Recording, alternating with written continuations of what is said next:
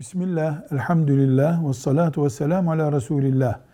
Cahiliye ne demektir? Cahiliye dönemi ile ne kastediliyor?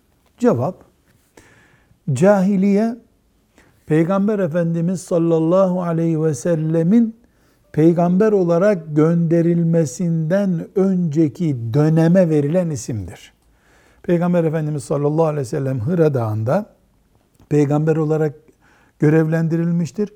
İnsanlık yeni bir peygamber ve asıl Allah'ın diniyle yüzleşmiştir. O günden önceki hayat tarzına cahiliye hayatı denir. Ondan sonrakine de Müslümanların yaşadığı hayata da İslam hayatı denir. Yani İslam'ın gerisinde kalan hayata cahiliye hayatı diyoruz. Eğer dünyada mevcut dünyada hala o tarz hayata dönüş söz konusuysa bugün de o cahiliye hayatı mantık olarak devam ediyor demektir.